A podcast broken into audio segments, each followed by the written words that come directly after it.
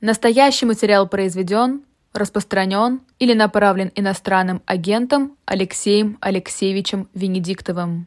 А, всем добрый вечер, здравствуйте. Это программа «Пастуховские четверги». А, Владимир Борисович Пастухов. А, добрый вечер, Владимир Борисович.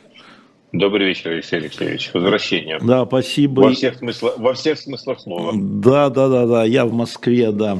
А, как, ну, давайте мы немножко а, для раз, как сказать, для начала один вопрос будет из чата всегда.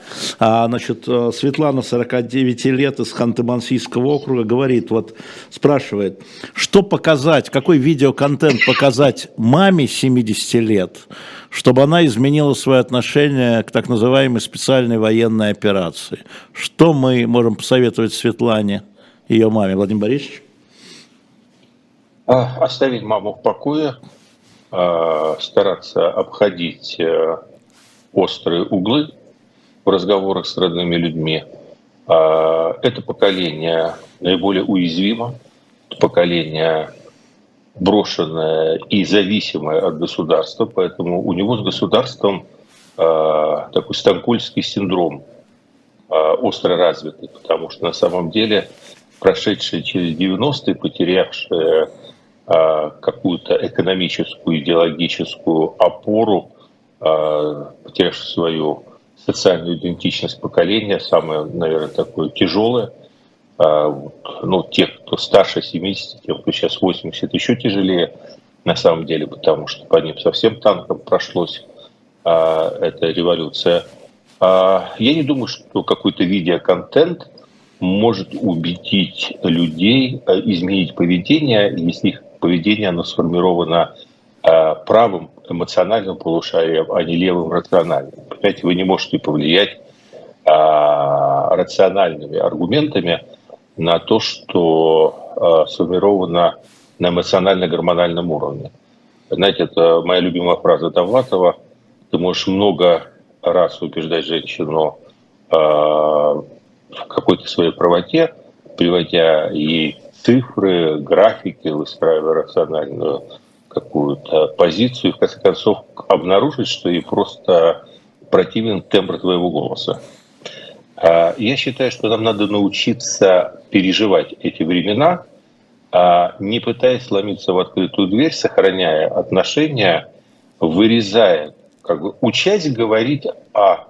Знаете, есть э, такая книга замечательная британской писательницы, она называется «Englishness». И э, там очень много таких ну, советов о том, что, вот, э, что, что формирует британскую культуру толерантности вообще, и э, один из моментов это то, что там люди стараются не подчеркивать свои различия. Но в том числе очень неприлично подчеркивать э, э, социально-экономические различия. Встречаются там две семьи, случайно там они где-то отдыхают, пьют в баре. И одни там миллионеры, другие э, там учителя из какого-то провинциального города. И они находят такие темы, чтобы как бы темы были нейтральны. Например, очень а, полезно обсуждать ремонт. Потому что ремонт – это всегда катастрофа. Это всегда ужасно. При этом как бы в сторону уходит вопрос, что одни ремонтируют э, особняк за 10 миллионов, другие маленькую лачугу за 100 тысяч. Вот сейчас надо жить по этому принципу. Владимир Борисович Пастухов, спасибо. Светлана, я надеюсь, вы нас слышали. А, ну, здесь сразу развернулся в чате такой, я бы сказал, неожиданно серьезный разговор о пожилых людях в разных странах. Там спрашивает, к сожалению, улетела а, дама из Литвы, почему а, пожилые люди в Литве все понимают, а в России не понимают. А, Алла Пояркова пишет, мне 63, но рядом со мной девочка Алла. А, я все понимаю. Это возраст, вот вы сейчас вот говорили. Но, а, а, нет, нет, это не возраст. Это не возраст. Что такое поколенческое вообще? Понимаете, ну, самая глупая такая ошибка – это впадать в крайности. По-моему, в логике называется стилогизма. То есть, если мы говорим, что есть какая-то поколенческая проблема или установка – то сразу кто-то делает, вот, надо же, я-то принадлежу к этому поколению, а у меня ничего этого нету. Угу. То есть, если мы говорим, что, условно говоря, э, деменция развивается там, в возрасте после там, 85 лет, и это довольно частое явление, то это не исключает того, что есть люди такие, как Моисеев, которую я имел счастье видеть на одном из последних концертов. Ему было, по-моему, тогда 101. И мы сидели просто рядом, и это был замечательный человек. Но есть люди, которые и оперируют сто лет, понимаете? Это разные вещи. То есть никогда нельзя что-то общее переносить на каждого. Тем не менее, есть э, э, проблема, э, скажем так, поколения последнего советского поколения, пережившего очень трудную революцию 89-91 годов, потом вот это время, условно говоря, некой такой гражданской войны 90-х, когда устаканивалось посткоммунистическое общество, поколение, которое было вышвырнуто из привычных условий жизни, и которое а, потом а, оказалось а, оно в какой-то степени обманутым, потому что оно почувствовало себя бенефициаром путинской реставрации. Потому что... Реставрация Путин, как... или реванша? Реставрация, реставрация. конечно, в значительной степени реставрация. Реванш там тоже имеет место быть. Но, по сути, это реставрация. То есть путинская политика – это политика реставрации. А, изначально, может быть, он так это сам себе и не видел, но по существу это так. И а, получилось так, что, в принципе, а, там как бы крохи с барского стола, они падали, но после вот этих сложных лет 90-х эти, и крохи эти оказались очень чем-то существенным. Оно, ну, даже не в деньгах дело. Дело в том, что этим людям нужна какая-то надежда, стабильность, понимание. То есть вот они оказались привязаны вот, э, к э, этому. Они, в принципе, мы видим, что, собственно, поддержка войны, она очень четко делится по вот этим стартам и нишам. Вот из всех социологических опросов единственное для меня значимое такая вещь, это то, потому что я не очень верю там столько, сколько за этих, сколько за тех, но вот то, что по поколениям это разнится, это очень видно. То есть вот э, я сразу скажу, что есть очень много людей совершенно разных возрастных групп, э, которые имеют самостоятельную рациональную позицию э, и с умом пояснее, чем мой. Но это не меняет того, что есть ипокалическая установка. Что касается стран Балтии – ну, я должен сказать, что, в общем, ну, просто они и в СССР... просто девушка из Литвы спросила, да, я мог да, же также из Греции. Очень просто. Да. Очень просто. Э, Литва была внутри вот этого вот тоталитарного пространства, э, ну, собственно говоря, 50 лет. И плюс э, это было для нее что-то внешнее, а не имманентное. А все остальные находились гораздо дольше и в общем, Литва никогда страны Балтии и не были, собственно говоря, до конца советскими. Будем откровенны. Ну, куда ездили, так сказать, почувствовать, что Запад? Ну, туда ездили. Мы об этом еще поговорим, но раз уж сами перескочили, а, я хочу, и вы сказали про опросы, я хочу показать сейчас на экран. Вы видите, пожалуйста, таблицу опроса. А, я покажу, ну вы, Владимир Борисович, его, его помните, я вам присылал эту таблицу да, опроса. Да, я сейчас прошу, чат, посмотрите внимательно на таблицу, довольно сложная. Нужно ли ограничить поддержку Украины? Это спрашивал а, социологический фонд Мидем и э, Югов, вы знаете, да, среди 10 стран ЕС в среднем 39% да, нужно ограничить, 40% а продолжать, это в среднем по этим 10 странам.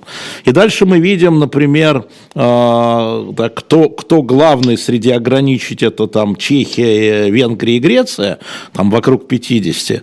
Э, и кто главный поддержать, это Швеция, Испания, Нидерланды и Польша. Э, здесь нет э, Латвии, Литвы, Эстонии, я сразу хочу сказать, ну, что они сделали, что не сделали. Мы сейчас вам показываем.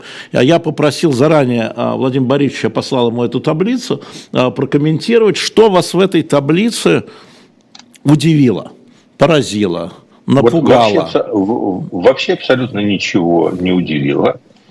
А, абсолютно ничего Держим не таблицу напугало. на экране. Да. да, ничего абсолютно не напугало. А, почему ничего не удивило? А, ну, потому что мы это много раз обсуждали, что а, по мере продолжения войны два процесса будут очевидно нарастать. Это усталость от войны и это рационализация зла. Э, это случается всегда Нет, не, не, не, не, вот по, по первому понятно, усталость от войны. Давайте не проскочим мимо, э, что вы имеете в виду под рационализацией зла. А я расскажу. Вы знаете, я первый раз эту фразу услышал в очень далеком году, сейчас э, не помню какой, когда шла Фолклендская война. А я, знаете, я о Фолклендской войне информацию получал тогда по ночам из BBC. Ну, понятно. Помните, да. есть привычка на Руси ночью слушать BBC. BBC да. да. У нас как так получилось, что у нас в доме оно постоянно шипело. А, отец его все время слушал, ну и меня приучил тоже. А вот такой не советский был человек, хотя тоже одновременно совершенно советский. И я помню репортаж, он мне, почему, я не знаю, почему мне врезался в память, а там а, англичане, по-моему, получив как раз вот спутниковую информацию от американцев потопили э, аргентинский крейсер генерал Бельграна. Да. И я помню, что там, по-моему, погибло э, то ли 800, ну что-то ну, как-то очень много аргентинских моряков. Так, чат, быстренько, вел... про... будьте любезны, быстренько этот самый... Но меня сейчас прогуглите. Не, не, мне да, просто, ну... я, я скажу, да. А таблицу, да, говорят, а... очень мелкая, давайте я вам так покажу, а вы, Владимир Борисович, продолжайте. А я пока рассказываю, да. да. И, и, и корреспондент, который вел репортаж, там была страшная такая сцена, а, когда матери и жены этих моряков, которые не, не, знали, не, не знали, что с ними случилось, огромная толпа, она выстроилась э, э, в порту, и, ну, естественно, была трагедия. И он сказал, знаете, мы привыкли относиться к тому, что смерть одного человека – это трагедия, а смерть тысячи – это статистика. Более 600, а, мне пишет э, э, Седой. Ну, я вот помню, да, я помню, что была большая цифра, но слушайте... Да, большая, и, конечно. Мне, мне там было... Я еще школу не закончил, по-моему, и, ну, и закончил ну, только... Ну, много, много лет было, короче. Сейчас э, нельзя от меня требовать точности. И я хочу сказать, что вот проблема, когда я говорю рационализация, это постепенное эмоциональное вытеснение. Ладно, бог с ним, я такой далекий пример. Ну, слушайте, ну, взрыв этого Чернобыля я там в Киеве э, встретил э, в 86 году. Ну да, нам там первая неделя все это как бы остро было, там приходишь домой, как космонавт, разоблачаешься, бежишь в ванну, пьешь каберне савиньон, кто смог достать. А вы были в Киеве? А вы были в Киеве? Да, я был, я, я был аспирантом, поэтому меня оставили mm-hmm а до самого последнего момента я там заранее принимал экзамены, чтобы студентов uh-huh, отпустить. Uh-huh. На демонстрации той был, тоже организовал студенты. Я уехал только где-то в июле смог. А, ну, неважно, господи, это не было герой в сравнении с моими одноклассниками, которые там в зоне были. А, поэтому а, вопрос в том, что вот через две недели вот все это стало вот притупленно. То есть mm-hmm. ты ко всему привыкаешь. То есть ты перестаешь воспринимать это так устроен человек. Поэтому здесь происходит вот такое некое притупление эмоциональное и попытка выстроить защитную, рациональную реакцию. Да, это война, ну да, это бывает, ну что... Э, как там э, у Ильфа и Петрова? Э, может быть, в этом и есть какая-то сермяжная правда жизни? Хм как говорил Вячеслав Лоха... Лоханкин. Лоханкин, конечно. Да, Вячеслав Лоханкин. Вот, да. вот рационализация – это всегда приход к тому, что, наверное, в этом и есть сермяжная правда жизни. Вот самый, самый классический пример рационализации – это как бы рассуждение Лоханкина по поводу экзекуции на кухне. Да. Хорошо, понятно. А, то есть вас ничего не удивило? Вот, да. Нет, нет, нет, я сейчас скажу. Значит, если говорить серьезно, мы постоянно ведь э, э ну, ходим вокруг этих опросов, и, э, соответственно, у меня потихоньку вырабатывается какая-то позиция, она стоит следующим.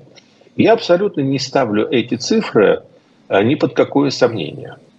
И я абсолютно допускаю, и так оно и есть, что число тех, кто в результате усталости вот этой самой рационализации, читай, э, поиска сермяжной правды жизни, приходит к выводу, что пошла эта вся война к чертовой матери, я хочу продолжать жить, как жить, и вообще ну что мы там эту Украину продолжаем поддерживать на плаву, может быть, было бы лучше.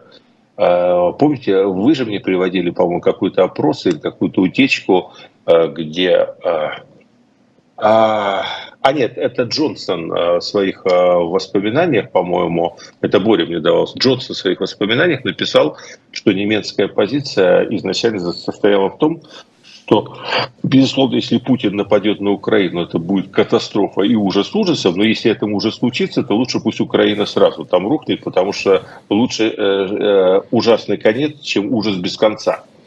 Э, такая интересная как бы. Вот это, это мне понятно.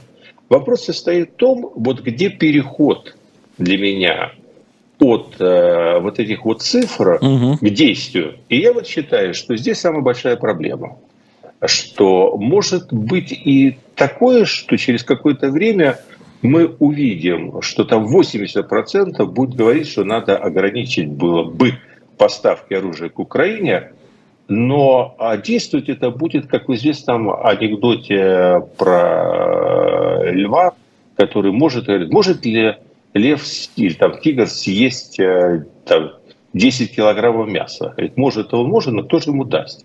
Нужно ли ограничить э, поставки оружия в Украину? Все говорят, нужно, нужно, нужно, конечно, устали. Говорит, а можете ли вы себе позволить ограничить э, поставки оружия в Украину? Не можем. Вот это э, очень важный момент, что не надо думать, что здесь вот такая прямая цепная реакция от того, что у людей растет это раздражение, и они хотели бы, чтобы это вот закончилось, надо ограничить, до того, что они то есть они в сердцах хотели бы это ограничить, но когда станет вопрос э, практически, то практически они обнаружат, что принимая это, то, то, то и то во внимание, они это сделать не могут. Поэтому почему я отнесся спокойно, меня это напугало. Сейчас проблема не в том, что люди хотят прекратить эту войну, да все хотят. Не люди, проблема... избиратели. Избиратели. избиратели. Это не люди. Э, да, это опять, знаете, у нас это функции. цитат, говорит, э, э, это, говорит, что народ? Нет, говорит, избиратели это, говорит, хуже народа, это лучшая его часть. Ну да, сказал да, да, Захаров, да, да, да, да, да, да. Но на, да, на поэтому... самом деле, вот мы зафиксировали эту историю, а, что, в общем, вот этих 10 странах пополам.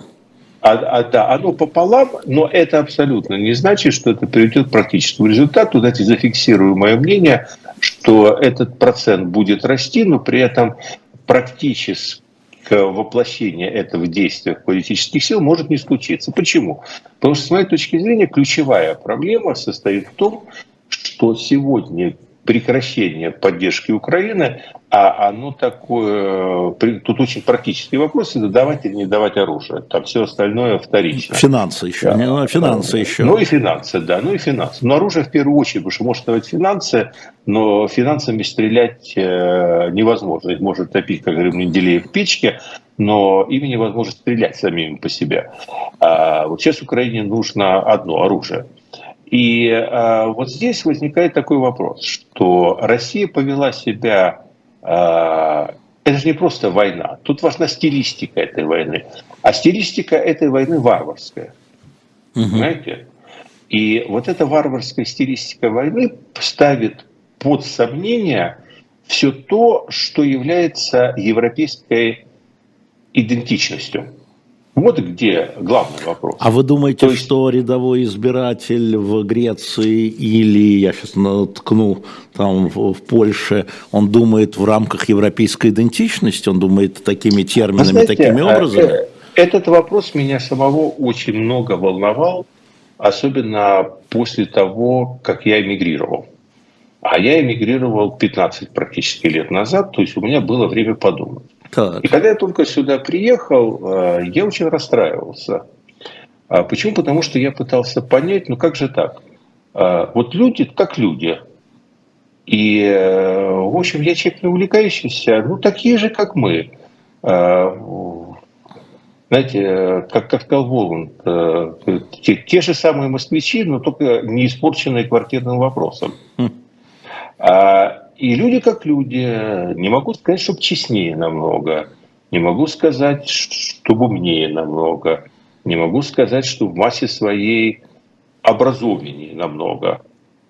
Ну и мы видели, эксцессы у них случались такие же. Ну да, великий народ Гейна, великий народ Гёте, великий народ Шиллера и Гегеля. Ну а что демонстрировал нам в 30-е годы? Э, чем это там особо отличается? Ничем. То есть, что вот эта вот культурная подушка безопасности сработала? Нифига она не сработала. И я все время думал, в чем отличие? И я для себя пришел к такому простому выводу, что масса, ну, не буду называть его словом, до которого люди там обижаются, ну, скажем, условно говоря, масса, она, в общем и целом, похожа везде. Но очень не похожа элита. Элита – это не те, кто там в правительстве сидят, потому что те, которые в правительстве сидят, зачастую тоже очень похожи. Но элита – это очень большой такой разросшийся средний класс. Угу. И этот средний класс, он играет в жизни европейских обществ пока, по крайней мере, определяющую роль. То есть, подождите, ну, подождите, подождите. А, то есть вы называете элитой не бюргера, средний Нет, класс, называю, не экономического а, средний класс, Нет. а интеллектуалов, городской образованный я, класс?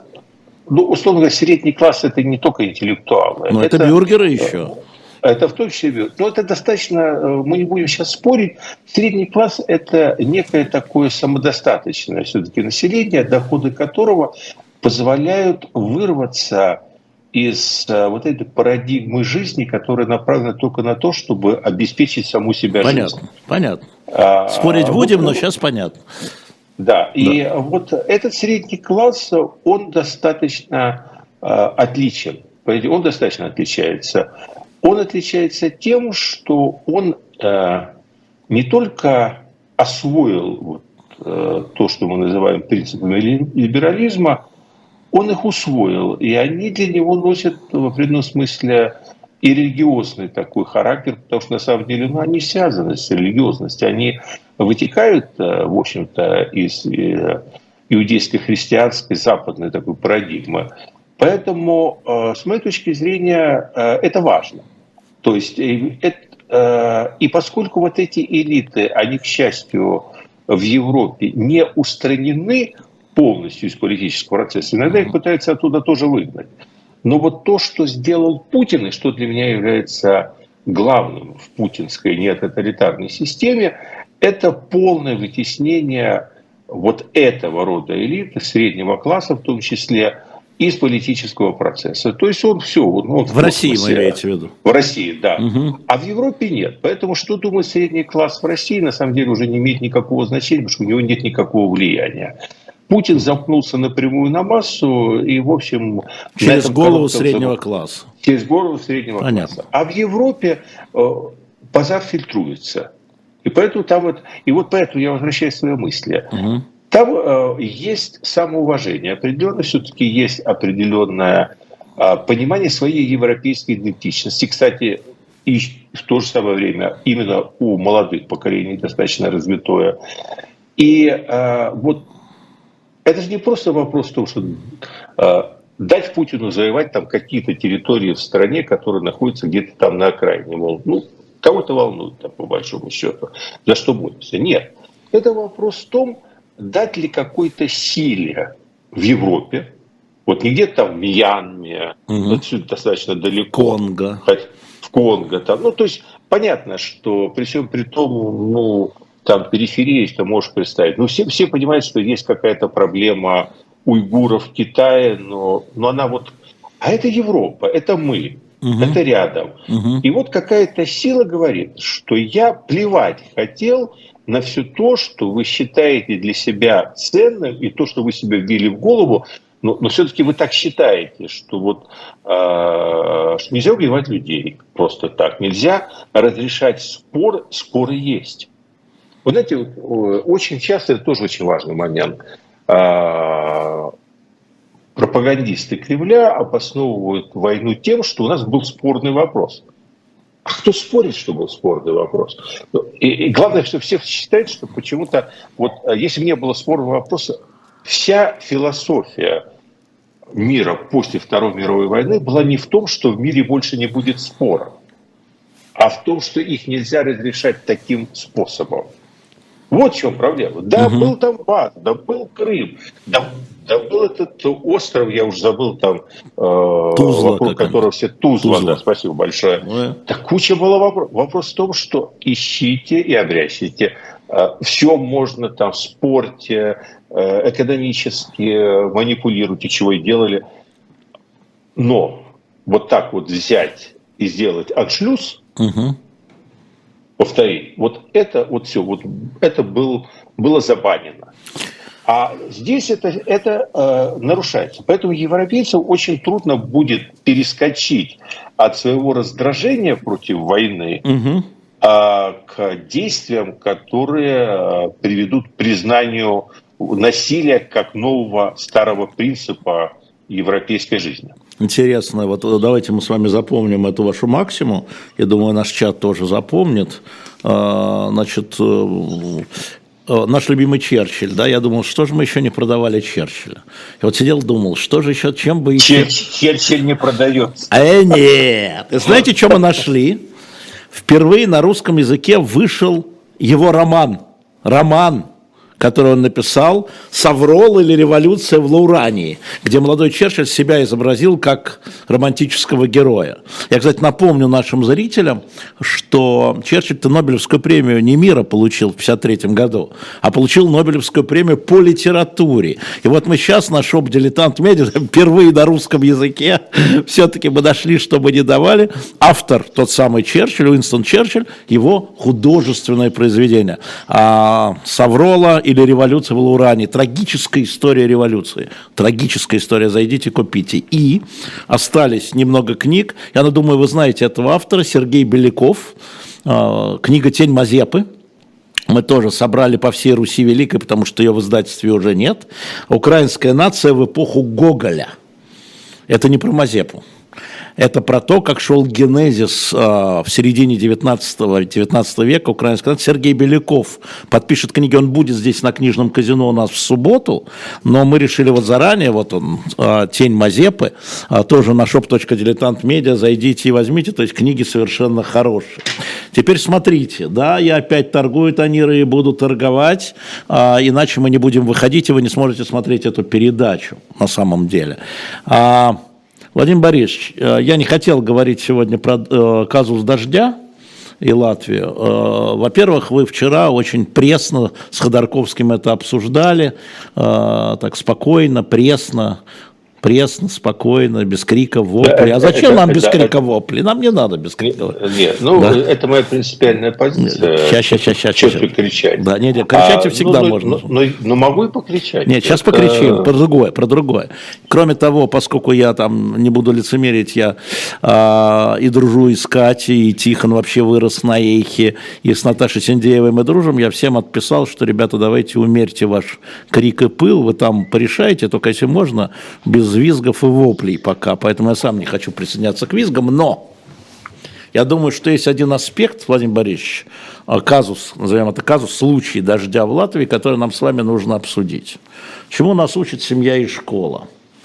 Чему нас, вот пока еще ничего не закончилось, а, что история никого ничего не учит. Да, да, ну это понятно, да. Но а, как, а, что нам открылось в этой истории не дождя, а дождя в Латвии. В одно слово хештег «Дождь в Латвии». Что нам открылось? Э, что нам открылось? Чего, может быть, мы не ожидали? С чем мы познакомились? Вот на этот вопрос, если можно. Да, но на этот вопрос я как раз пытался ответить э, сегодня утром. Прямо как вот а, все-таки мастерство не пропьешь.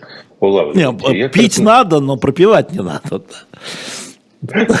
Не у всех получается. Это верно. А, а, понимаете, я на самом деле нахожусь в таком философском э, умонастроении, что на самом деле мне не свойственно. Я на самом деле человек гораздо более практичный, чем кажусь. А для меня, если говорить об уроках этой истории, то самый главный урок состоит в том, что я стал сомневаться, что вообще существует та нейтральная полоса в сегодняшнем мире, в котором идея существования независимого русского медиа, вот типа альтернативная русская медиа, оно вообще возможно. Вот э, это для меня такой главный урок, который надо очень серьезно осмыслить. Подождите, но это же не вопрос в территории, где находится эта медиа в Аргентине. Это не, или... это не, вопрос, это не вопрос территории, это вопрос разделенности мира войной и того, что мы просто не поняли, что война меняет все. И война делит, э, ну, по крайней мере, тех, кто не находится в Аргентине, давайте говорить о Европе и западном мире, она делит людей очень четко на два лагеря, у которых между собой игра с нулевой суммой. И эти два лагеря называются враги. То есть есть сегодня Россия, и у нее есть один союзник, это Беларусь. И есть э, сейчас остальные. Опять я сейчас отрезаю Индию, Китай. Не, не, Европа, Европа. Говорим не про да, Европу. Да, и Николай. Есть остальные, Европейская идентичность. для которых Россия – это враг. И это не просто враг, то есть это не слова, это военный враг. То есть, э, называя вещи своими именами, э, Путин ведь объявил войну не Украине. Да, в общем, и риторически, э, опять мы понимаем, что все началось с ультиматума Лаврова. Ультиматум был предъявлен не Украине. Ультиматум был предъявлен Западу, НАТО, Америке в первую очередь, и требования там были глобального общеевропейского характера перекроить систему европейской безопасности. Когда эти требования не были удовлетворены, Россия начала реализовывать план принуждения Европы к исполнению этих требований, пока, пока на ограниченном театре военных действий в Украине.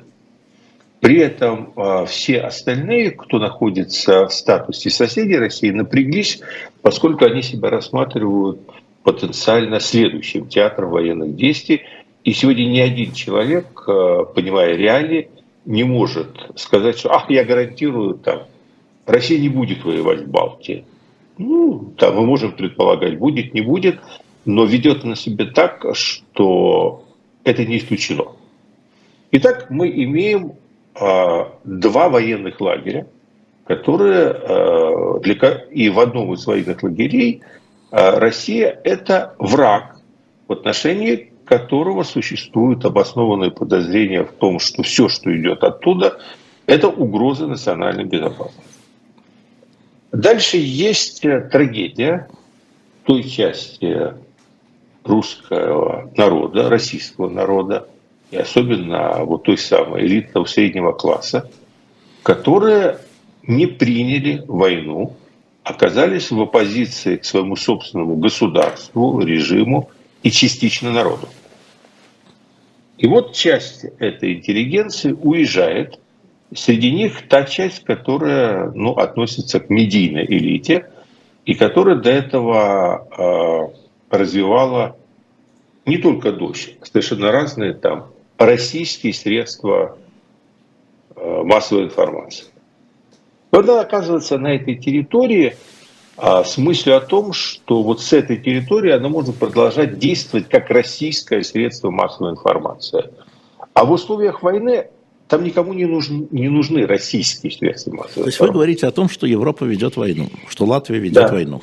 Латвия ведет войну вот. и рассматривает Россию как врага, и поэтому, в принципе, она не нуждается э, ни в пятой колонии, ни в шестой колонии. Вообще все, что у нее приходит из России, вызывает у нее напряжение. Они сами позвали говоря, медиа, там 46 а, медиа, перебравшихся из России, не только российские, там Deutsche Welle, там BBC. А это, да. это очень такой для меня вопрос. А, я не владею фактической информацией. О, хорошо. А, позвали ли они сами позвали. или они уступили ну, некому давлению а, людей, которые приезжают и просят, партнеров, европейских, которые говорят, ребята, ну, надо там что-то с этими людьми делать, а, потому что ну, они в других местах не выживают, ну, по, давайте называть вещи своими именами.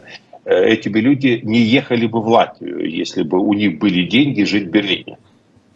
А, хорошо, я как раз не про Латвию, не про дождь. Еще раз да. хотел бы обратить внимание да, чата, да. что мы То говорим есть, не про Латвию, не про дождь. Я просто говорю о том, что ситуация гораздо более серьезная. Она вот. вскрыла э, она, эта ситуация, она действительно э, вокруг дождя, но не про дождь.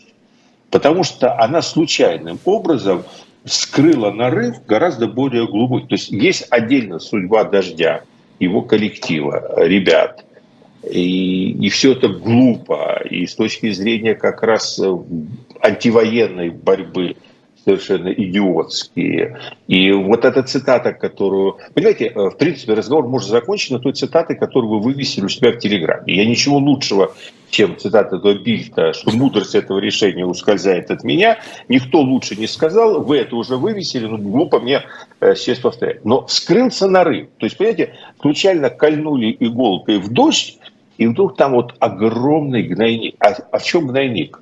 А гнойник состоит в том, что э, и мы все, и до в частности, пытаются сохранять русскость. Ну, какая что... русскость? Почему русскость? Почему я русскость? Объясню, а, я, а я вам возражу, э, пытаются сохранить качественную журналистику. Например. Да не бывает. Не бывает что качественной Нет, как это бывает? Бывает качественный продукт и бывает некачественный продукт. Как не бывает качественная нет, хирургия. Нет, нет, нет. Или бывает некачественная хирургия. Слушайте, это ну, я, да, да, я, я, вам тоже, я вам тоже возражу, как э, э, Извините, пожалуйста, как Владимир Ильич Ленин в известном споре Мне придется вам ответить, как Иосиф Виссарионович Сталин. Э, ну, вы попробуйте. Давайте. Понимаете, да. А Ленин написал, что в обществе невозможно быть, жить свободным, не улетая на Луну. Понимаете, поскольку, насколько я понимаю, лицензия выдана не лунатиками, а властями Латвии, то это означает, что ни дождь, ни кто другой не является, нет свободной журналистики, не улетевшей на Луну. Я вот сказал качественная, ответ. а я сказал качественная, а вы говорите свободная, это разные вещи. Хорошо, качественная Нас лицензия ограничивает, это... конечно. Конечно. Да, да, можно я скажу, что вы э, сейчас немного э, у нас э, как бы мы сравним немного зеленое и длинное. Возможно. Потому что я сказал, я сказал про русскость. Я не готов объяснить, что, что такое для меня русскость. А, это некая позиция, которая в центр вот, все-таки этой качественной, безусловно, журналистики ставит интересы России. А не путинская Россия, Э, ну, то есть все понятно, что там против режима, за все. Но все-таки вот Россия, потому что эта журналистика, она а, идет под углом зрения, что Россия-то должна сохраниться. Ну, как Путин приходит и уходит, Россия. И, и это все проявляется. Оно как раз и вылезает вот в этих наших ребятах. Это наши ребята, это кавычка была. Да-да, вот кавычки открыли, наши, наши ребята закрыли дело кавычки. В том, да. что, дело а. в том, что вот у этой, э, у всей, ну, и эмиграции такого рода, и у журналистики, естественно, качественной, а, у нас я себя не исключаю. А, я себя абсолютно не исключаю, потому что я с ними. Вопрос в том, что я рефлексирующий. И я просто вижу проблему. Эта проблема получается некой двойной лояльности. То есть, с одной стороны, ты э, как бы вместе с этим миром, который тебя приютил, и который рассматривает Россию как врага. С другой стороны, э, ты как бы не до конца с ним, потому что ты вроде бы как э, против режима, но не готов рассматривать народ, которому ты по-прежнему чувствуешь, принадлежишь, как своего врага. И это, это проблема двойной лояльности. А Латвия, которая, как государство сейчас говорю, угу, угу. которая, она абсолютно однозначна. У него нет тут двух смыслов. Она рассматривает Россию сегодня просто как врага. Угу. А, скажу больше. Я бы сказал так, что у меня сегодня был повод об этом говорить, я думал об этом писать, но ничего страшного, я напишу это к водке Э, к нашей передаче, а сейчас пока озвучу. В конце концов, кто-то читает, а кто-то на слух воспринимает. Есть э, некая у нас проблема, которую много сейчас спорят, это так называемая отмена России cancel Russia. Угу. А забывает о том, что этой проблемы есть э, две составляющие. Одна проблема – это cancel Russia culture, то есть отмена русской культуры вообще. Вот я не хочу слышать этого языка. Я хочу, чтобы был уничтожен Пушкин. Я не хочу читать эти книжки. А такая позиция тоже существует. И, кстати, ну, на эмоциональном уровне люди, которые пережили Бучу фигурально, на нее имеют право. То есть не могу бросить камень. То есть не могу принять, я же не могу сам себя расстрелять. Э, но при этом, э, как бы понятно, такая позиция есть, но она на самом деле не глубока и недостаточно многочисленна. А, ну, я только что получил сейчас рекламу. Вон Royal Opera House приглашает купить билеты на «Спящую красавицу» Э, Щелкучика в Лондоне, ну, уже в английской постановке, вот Петр Ильич Чайковский, никто никуда ушел. Единственное ограничение 170 фунтов цена билетов, это кусается для начала так. Поэтому, то есть никаких ограничений, кроме денежных, я бы ну сказал. Да, да, да, понятно. да. А, но а, есть и второй аспект, и вот там сложнее. А второй аспект состоит cancel Russia State, то есть а, отмена русской государственности.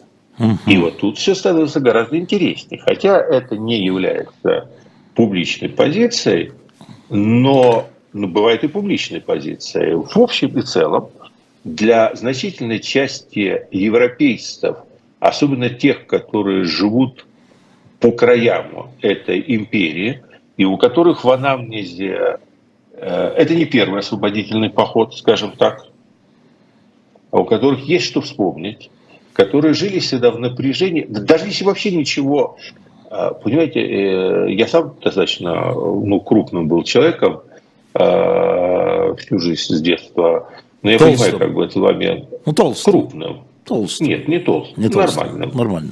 Нормально. Я вас в детстве ну, не метр, помню, поэтому это вопрос. Да, да, да, да. В лучшие времена метр девяносто четыре. Ребенок у меня 2,03, поэтому как да. бы понимаю.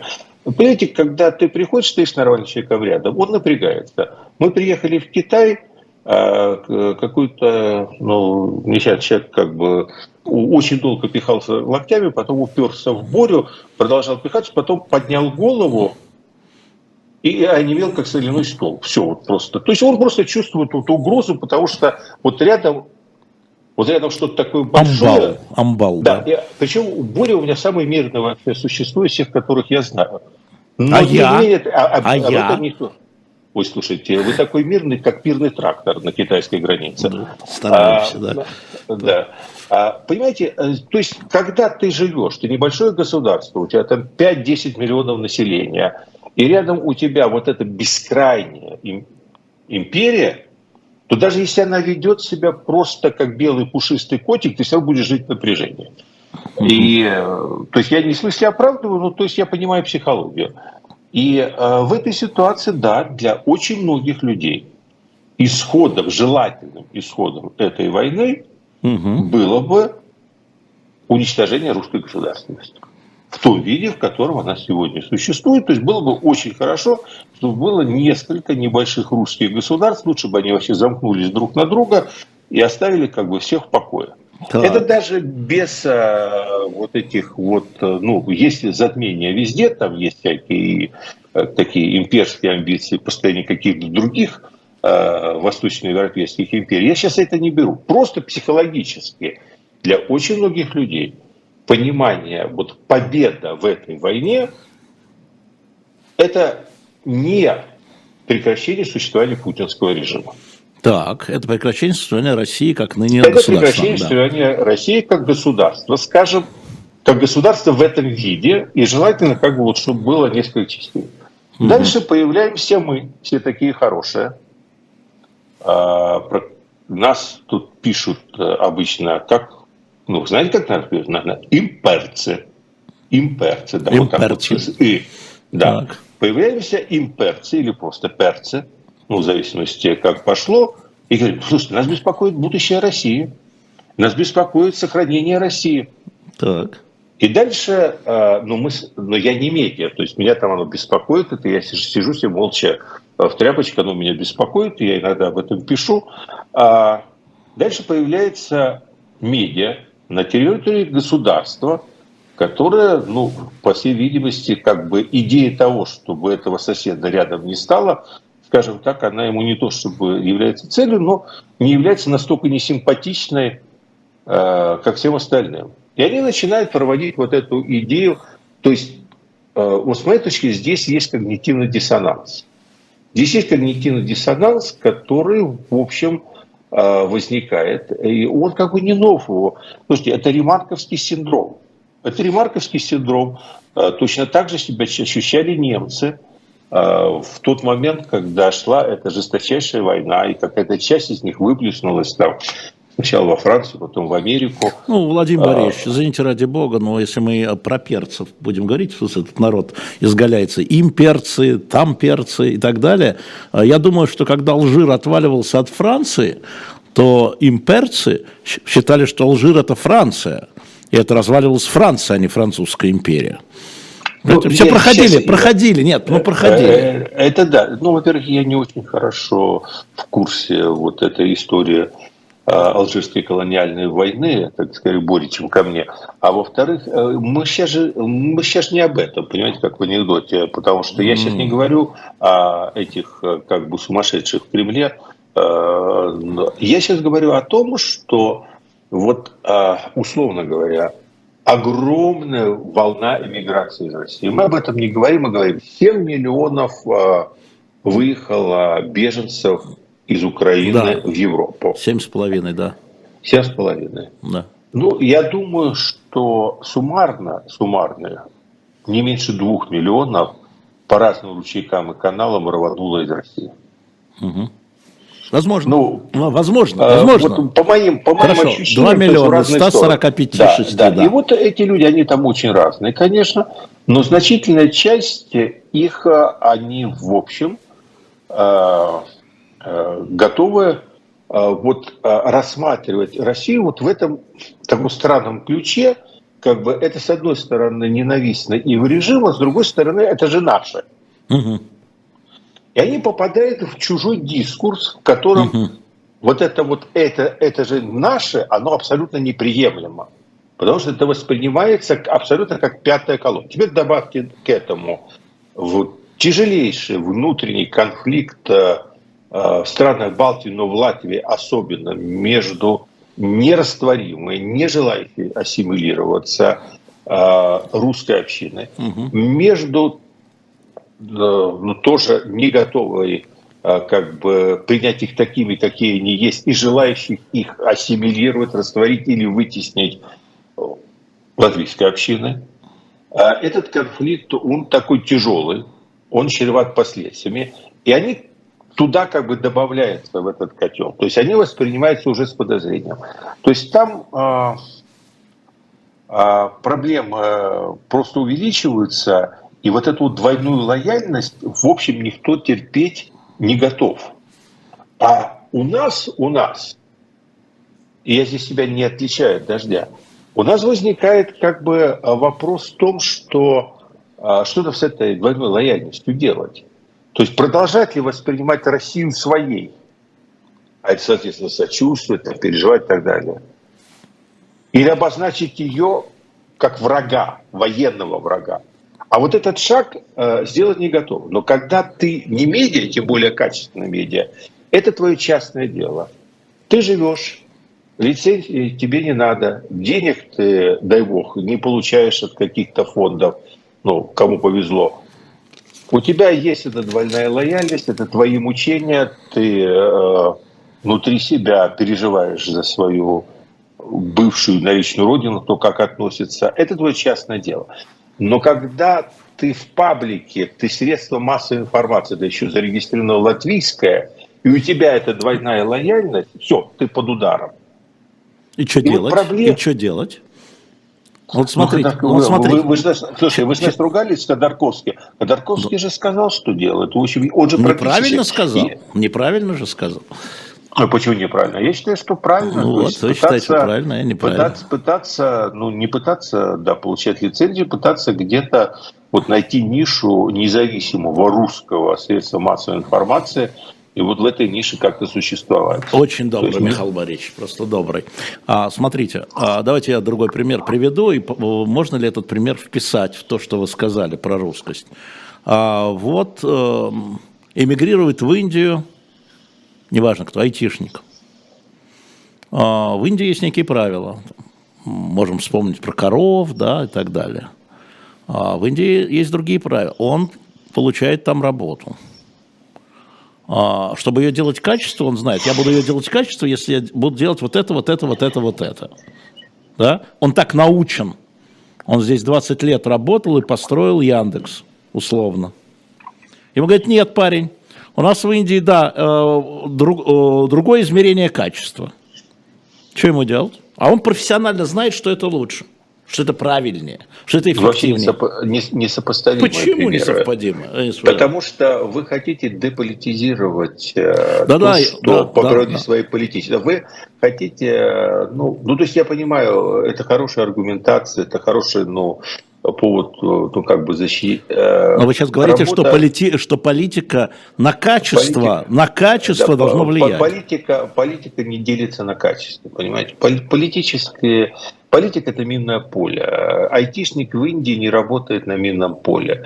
Э, если бы айтишник в Индии э, решил э, издавать свое собственное медиа, которое бы там по ходу дела, а, а Индия в этот момент бы начала войну с Россией из-за каких-нибудь территорий там в Афганистане или там Пакистане, знает, что. Пакистане. Пакистане, да, У нас всегда в Пакистане. Да, а, а, а эта медиа заняла бы позицию, что но все-таки ребята, попавшие там в плен каких-нибудь э, там войскам, э, они нуждаются в помощи и пище, а при этом сказали, что вообще э, проблема там Кашмира – это такая сложная проблема на самом деле, неоднозначная, и там, там все не так однозначно, сказали бы они про Джаму и Кашмир.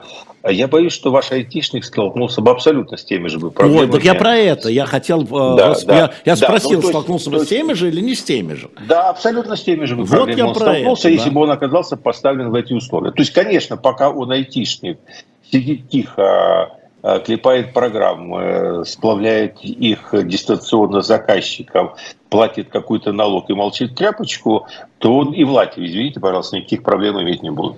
Угу. Угу.